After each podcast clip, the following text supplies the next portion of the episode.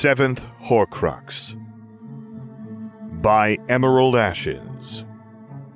Read by Sam Gabriel. Based on the works of J.K. Rowling. Chapter 2 Harry Potter versus Quirinus Quirrell.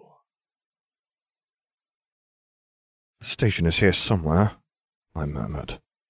Admittedly, it had been a very long time since I'd gone to school. I knew I had to walk into one of the barriers, but which one? Trying for nonchalance, I leaned against a barrier. Solid. I scuttled to the left, still solid. Six attempts later, people were looking at me oddly. I groaned, slumping against the wall, only to go toppling backward. Luckily, there are charms that keep Muggles from noticing things like that. I somersaulted a dozen times, causing bystanders to jump away in fright. Finally, I landed on my knees, arms outstretched. I meant to do that! I shouted. Are you the guy who backflipped into the station? A red-headed boy asked, staring at me with the appropriate level of worship. Yes, I said. Yes, I am.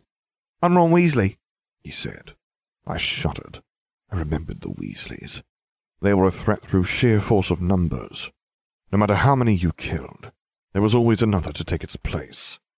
At one point I had considered them a possible target for the prophecy, but had found that, for once, they were not spawning. I'm Harry Potter. You may have heard of me. I defeated the Dark Lord Voldemort.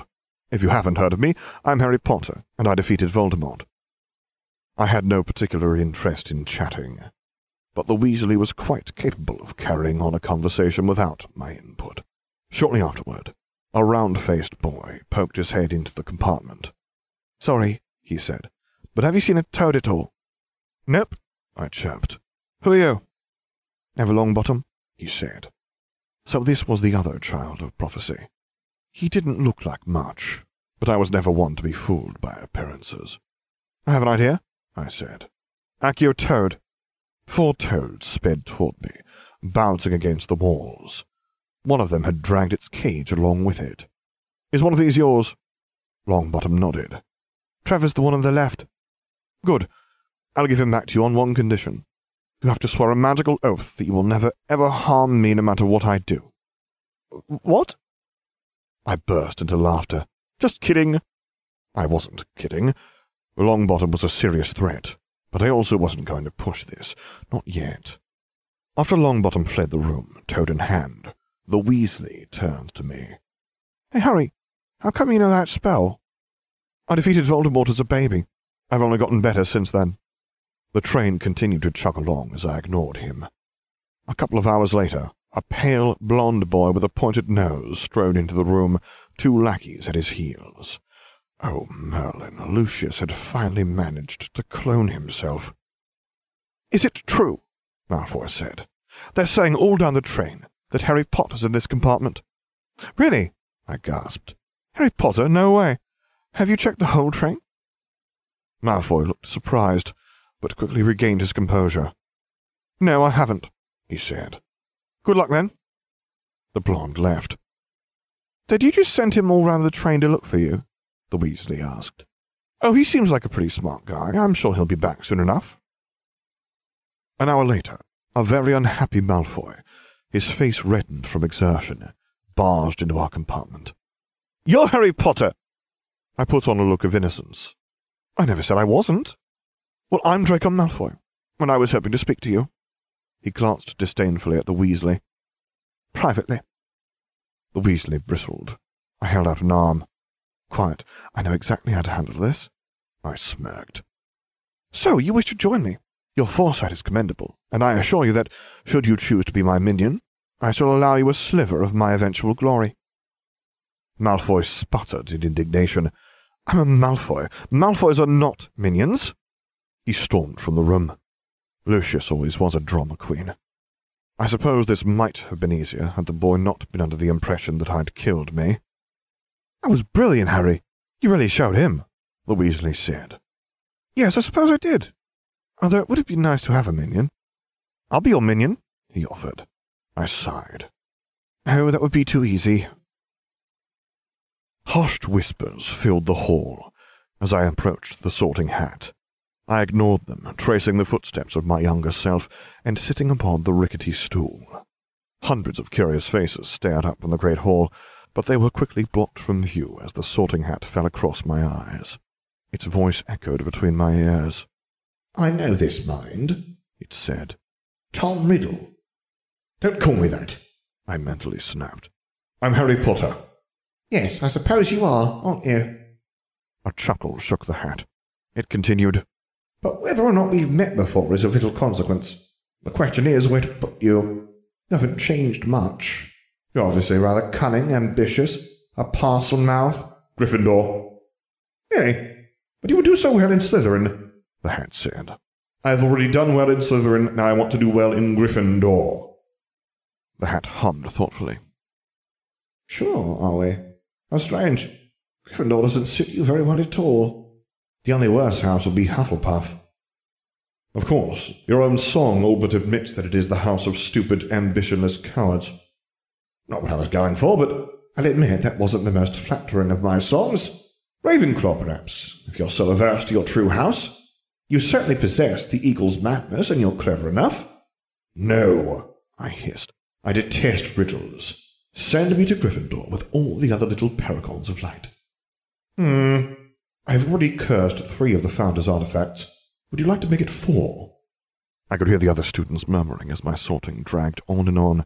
This was growing suspicious, and I began to fear I might lose what little advantage my fame had given me. Then again, it was brave of you to argue, challenging me without a proper plan in place. Why, that was downright Gryffindor! The final word echoed across the hall, and my new house burst into cheers. I suppressed a very Slytherin smirk. It wouldn't do to make a poor first impression, after all. Now, please open your books to page th- th- thirteen, Quirrell stuttered. As much as I loathed wasting my time with an idiot, I reminded myself that this was a good thing. The fewer teachers Dumbledore had to hire in the next six years, the less chance he had of accidentally getting someone capable of breaking my curse. You see, all truly powerful curses must have an escape clause. Many are used to punish an injustice. Should the injustice be righted in some other way, the curse will end. My curse upon the DADA professorship would be lifted when Dumbledore found an applicant that was as well suited to the position as I had been. Of course, if Dumbledore had ever been willing to hire talented professors, I would have gotten the job. Potter, what would I get if I added powdered root of asphodel to an infusion of wormwood? Severus Snape demanded. I said, The draught of living death. Severus sneered. The draught of living death, sir. Ten points from Gryffindor for disrespecting a professor. Ah, Severus, my most loyal servant. It was good to see that, even a decade after my disappearance, he continued to attack my enemies. I suspected this would negatively impact my potions grade, since I currently was one of my enemies. Nevertheless, his devotion was admirable. Where would you look if I told you to find me a bezoar? he snapped. The stomach of a goat, sir, I told him smugly. Severus's eye twitched with frustration. Twenty points for smirking. What is the difference, Potter, between monkshood and wolfsbane? There is no difference. Would you like to hear its third name? Fifty points for your cheek! Severus roared. That year, I was determined to single-handedly win the House Cup. For Slytherin. Aren't we going to the Halloween feast, Harry? Uh, Harry? I gritted my teeth against the Weasley's verbal spew. He had attached himself to me like some sort of parasite. Of all the many, many Weasleys, why did I end up with the least talented one? I don't like parties, Ron, I explained with forced patience. Ron whined, Come on, it'll be fun, please. No, I said. My self-proclaimed best mate trailed behind me like a stupid puppy. I grumbled, Oh, for Merlin's sake, just go by yourself. I can hear your stomach growling from here. The boy wrinkled his nose in confusion. My stomach isn't growling. Then what is that? Oh. I quieted at the sight of an enormous troll. Yanking my minion into the nearest room, I desperately cast every locking spell I knew on the door. This is the girls' loo, the Weasley protested. There is a troll in the hallway. It will eat us. Second thought, maybe you should leave. I'll wait here. There's a troll? A shaky voice asked from inside the stall. The tear-stained, reddened face of Hermione Granger, a first-year Gryffindor, peeked out at us. I sighed. That is exactly what I just finished explaining. Now, if everyone would kindly shut up before it hears us and decides to investigate. At that moment, the troll's club smashed through the door, which is the main weakness of most locking charms. I admit that I panicked. Trolls are magically resistant. The Weasley was far too small to serve as a human shield, and two deaths in ten years is far too many. Evanesco troll, I murmured. The troll disappeared. Hero worship filled my minion's Weasley eyes. Wicked! Hermione asked. Where did it go? I shrugged. Where does anything that's vanished go? We stood there for a few minutes, contemplating the nature of non-existence. At least that's what I was doing. I don't know about the children. Then, shortly after we all should have died horrible deaths via bludgeoning, the professors arrived. Typical. What on earth are you thinking? McGonagall demanded. Why aren't you in your dormitory? We were supposed to be in the dormitory? The Weasley asked. Indeed, Severus purred. But I suppose it is beneath you to listen to mere professors. Fifty points from... Wait! Hermione interrupted. We didn't know we were supposed to be anywhere because we weren't at the feast. I was helping Harry and Ron to study for Transfiguration, and we lost track of time. We were going to the Great Hall when the troll appeared. Harry dragged us into the loo, and we hid. And just where is the troll now? Severus inquired, dark eyes glinting maliciously. I don't know, sir, she said. It couldn't find us, so it left a few minutes ago. I think it went to the left, I said. Hermione sighed. I'm not so sure. I never realized trolls could move so fast. She stared up at the professors with big, innocent eyes. I grinned. Not only was Miss Granger clever, but she was apparently an adept liar and surprisingly loyal, considering our previous lack of a relationship.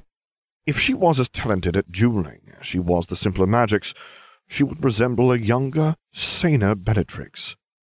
As we hurried to our dormitory, dismissed by the professors, I seized the chance to recruit a new minion.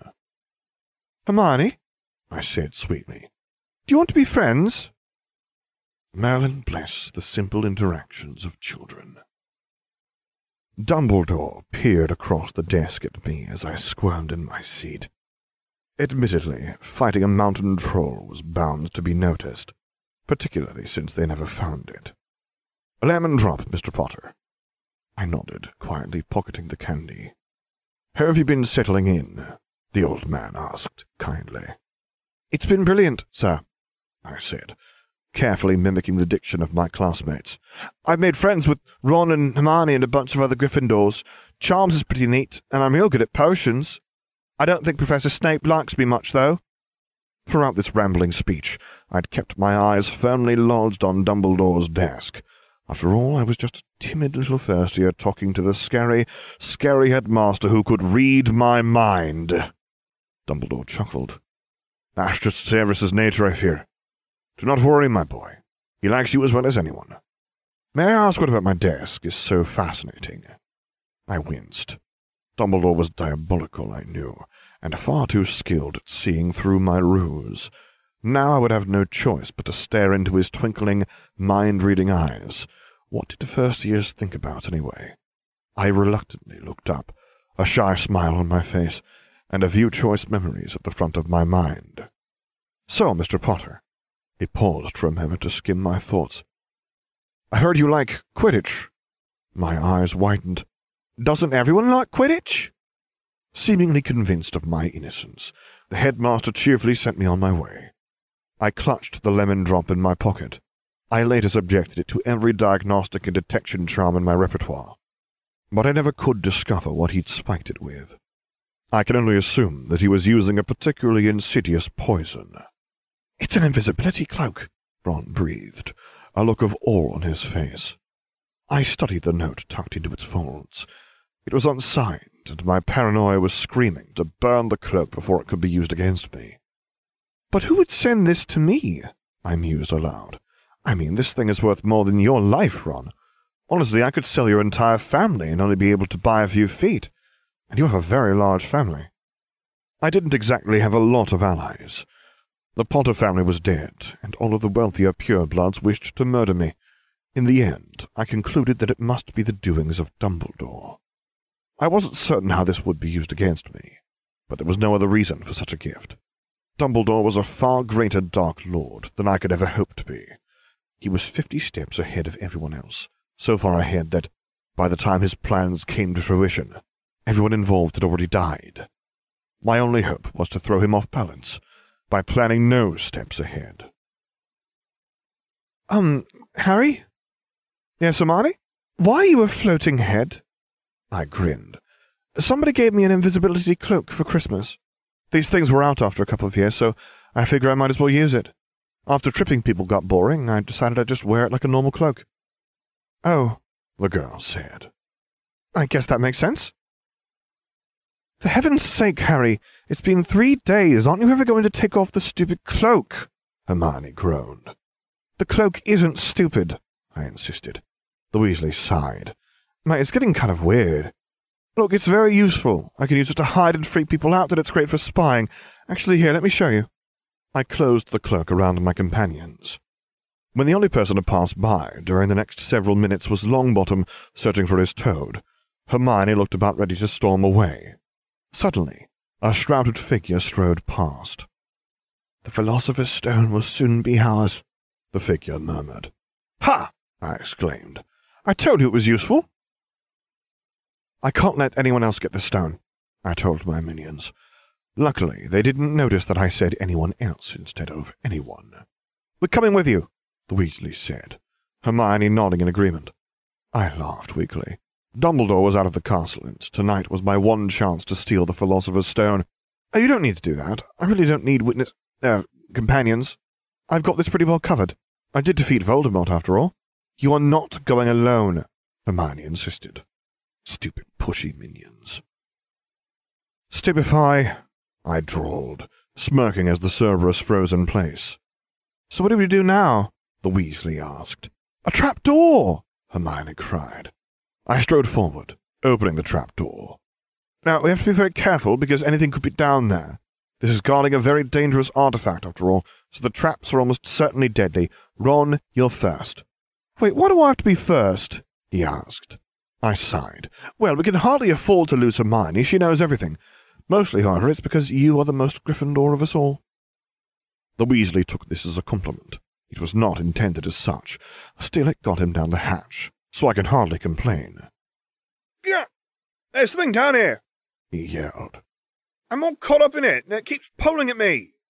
Hmm, Lumos. The light allowed me to see down into the hatch. In retrospect, I probably could have done this before sending in one of my minions, but there's no use worrying about it now. A series of vines had hold of him. I frowned. Incendio! Ah! The Weasley cried. Once the vines were sufficiently cleared, I hopped down, followed by Hermione. The Weasley curled against the door, whimpering. Hermione asked, Ron, are you all right? He groaned. Did you really have to set me on fire? Actually, yes, Hermione answered for me, as she inspected the shriveled remains of the plant. This is Devil's Snare. It's very sensitive to light. With so much of it, a lumos probably wouldn't have been enough to free you. I can't believe you recognized it so quickly, Harry. I said, I'm very talented, and it's commendable that you took the time to enlighten Ron. And me. To be honest, I didn't know anything about Devil's Snare. Most plants react poorly to fire, however, and Incendio is one of those neat little spells that's useful in every situation. Um, can you get up? Hermione asked. No, we'll just have to venture forth without him, I declared. But he's hurt, Hermione said. We can't just leave him here. Oh, he'll be fine, I said. Right, Ron? He groaned again. I'm pretty sure that means right. Come along, Hermione. She was really much easier to convince than I expected. I don't even think she looked back as we walked to the next room, which was filled with flying keys and broomsticks. Hermione frowned at the flock of keys. One of these must open the door, probably something a bit older and silver, to match the handle. I suppose we have to use the broomsticks and catch it, but neither of us is any good at flying, Ron wasn't hurt. Oh, we don't need him, I said. Accio working key. A silver key with bright blue wings, one already crumpled, zipped from the air to my hand. When I set it in the keyhole, the door opened immediately. She gasped. How did you manage that? Hermione, there must be fifty keys up there. They can't all be real keys that open things. That would be ridiculous. It would make far more sense to make a bunch of fake keys with only one that works. Magic is so much simpler with the proper use of adjectives. The next room featured a giant chess set that blocked our path when we tried to walk past. We need to play, Hermione said. And now I really wish Ron was here. We could just fly over, I said. There are broomsticks right there. Hermione bit her lip. I don't really like flying. I patted her on the head, which would have been far more patronizing if I hadn't been forced to reach up to do so. No one intelligent really likes flying. It involves sending yourself high in the air on a very thin platform with minimal protective charms. You're not making me feel any better about this, Hermione said. Ah, yes, comfort. I could do that. But with appropriate caution, we shall hopefully avoid dying horribly. Hermione looked a bit green. Retrieving brooms from the previous room, I handed one to her, and we lifted off. Admittedly, it probably shouldn't have taken ten minutes to cross a thirty-foot space, yet I feel that we are vindicated by the fact that neither of us plummeted to our deaths. Black flames surrounded us. We kept well back from them, as neither of us wanted to end up like the Weasley. Hermione solved the riddle quickly enough, though. This one will take us forward, this one back, and these are poison, she said. I took the tiny bottle that would send the drinker forward.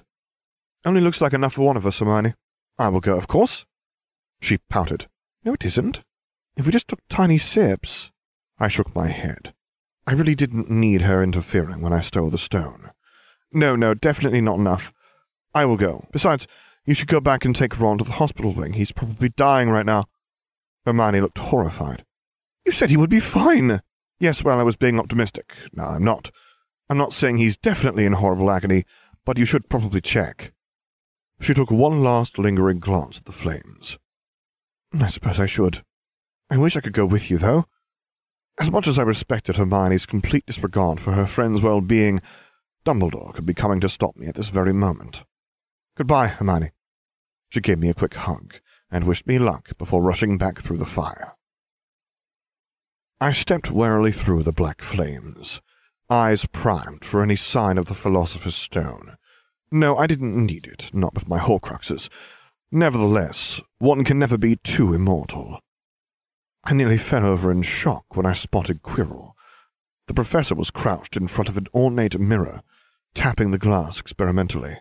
I suddenly realized that his stuttering, his idiocy, and his horrible teaching were all an act. Since I was covered by an invisibility cloak, Quirrell had yet to detect my presence. Avada Kedavra, I whispered. Too focused on the mirror to see my spell, he crumpled to the ground. Immediately, a dark mist rose from his body and whooshed through the flames. That was weird. A quick incendio charred Quirrell's corpse, and I kicked it to the side. Now, how do I get the stone? In the mirror, my reflection, an older, distinguished-looking professor, shrugged and smiled mischievously. Neither physical nor magical attacks had any effect on the mirror, and I was about ready to slam my head into the thing when Dumbledore burst through the flames. Headmaster!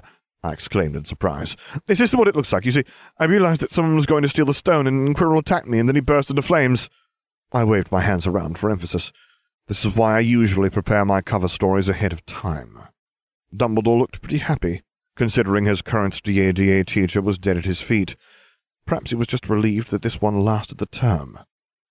That was your mother's love, dear boy. It protects you. I blinked in surprise. My mother's love is fire? He chuckled. Something like that. So you're not punishing me? Of course not, he reassured me. Wow, I just murdered a teacher and I didn't even get a detention. They weren't nearly this lenient when I went to school. The great hall was already decked out in green and silver when my minions and I entered. The Weasley muttered under his breath and sulked, but I was in a great mood. I waved to Snape. He didn't even hiss, so I suspected he was in a good mood as well. When Longbottom's toad skittered beneath the table, I barely even thought about stepping on it. Can't believe we lost to a bunch of snakes, the Weasley said. They've managed to win for six years in a row, Hermione said. It's hardly surprising they did it again. The toad had leapt onto the table and was currently ruining the pudding. One of the older Weasleys carefully circled it, wand at the ready. Perry, I think. Ron said, It's all because Snape's a bastard. Hermione rolled her eyes. If Harry didn't pick fights with him so often. I beamed. Oh, yes, it's definitely my fault. Dumbledore called for our attention at the front of the room. He smiled as if we weren't all on to him. Another here gone, and I must trouble you with an old man's wheezing waffle before we sink our teeth into our delicious feast. What a year it has been. Hopefully your heads are all a little fuller than they were. You have the whole summer ahead to get them nice and empty before next year starts. Now, as I understand it, the House Cup here needs awarding, and the points stand thus. In fourth, Gryffindor with 300 points. In third, Hufflepuff with 352. In second, Ravenclaw with 426. And in first place, Slytherin with 472. There was clapping and cheering, mostly from me. The Weasley asked, What are you doing? Demonstrating good sportsmanship, I declared. I think it's telling I'm the only one doing so. But there's some last minute points that have yet to be awarded, Dumbledore said, eyes gleaming with nefarious intent. To Ronald Weasley for keeping a cool head in the face of fire, I award 50 points. To Miss Hermione Granger for mustering the courage to fly, I award 50 points. To Harry Potter for protecting an irreplaceable heirloom, I also award 50 points. I frowned. Oh, still 22 points behind. I'd really expected worse from the old man. I asked, No one else has done anything heroic lately, have they? It was at that moment that the older Weasley lunged for Longbottom's toad. He cried out triumphantly, Aha! There you go, Neville! Dumbledore chuckled. Finally, to Mr. Percival Weasley, for returning a younger student's lost pet, I award 23 points. Gryffindor yowled its approval. Oh, come on, I said. He's blatantly cheating. End of chapter 2. For the full text of this and other stories by the same author, visit thefanfiction.net and archive of our own pages of Emerald Ashes. First pass editing by Ohana.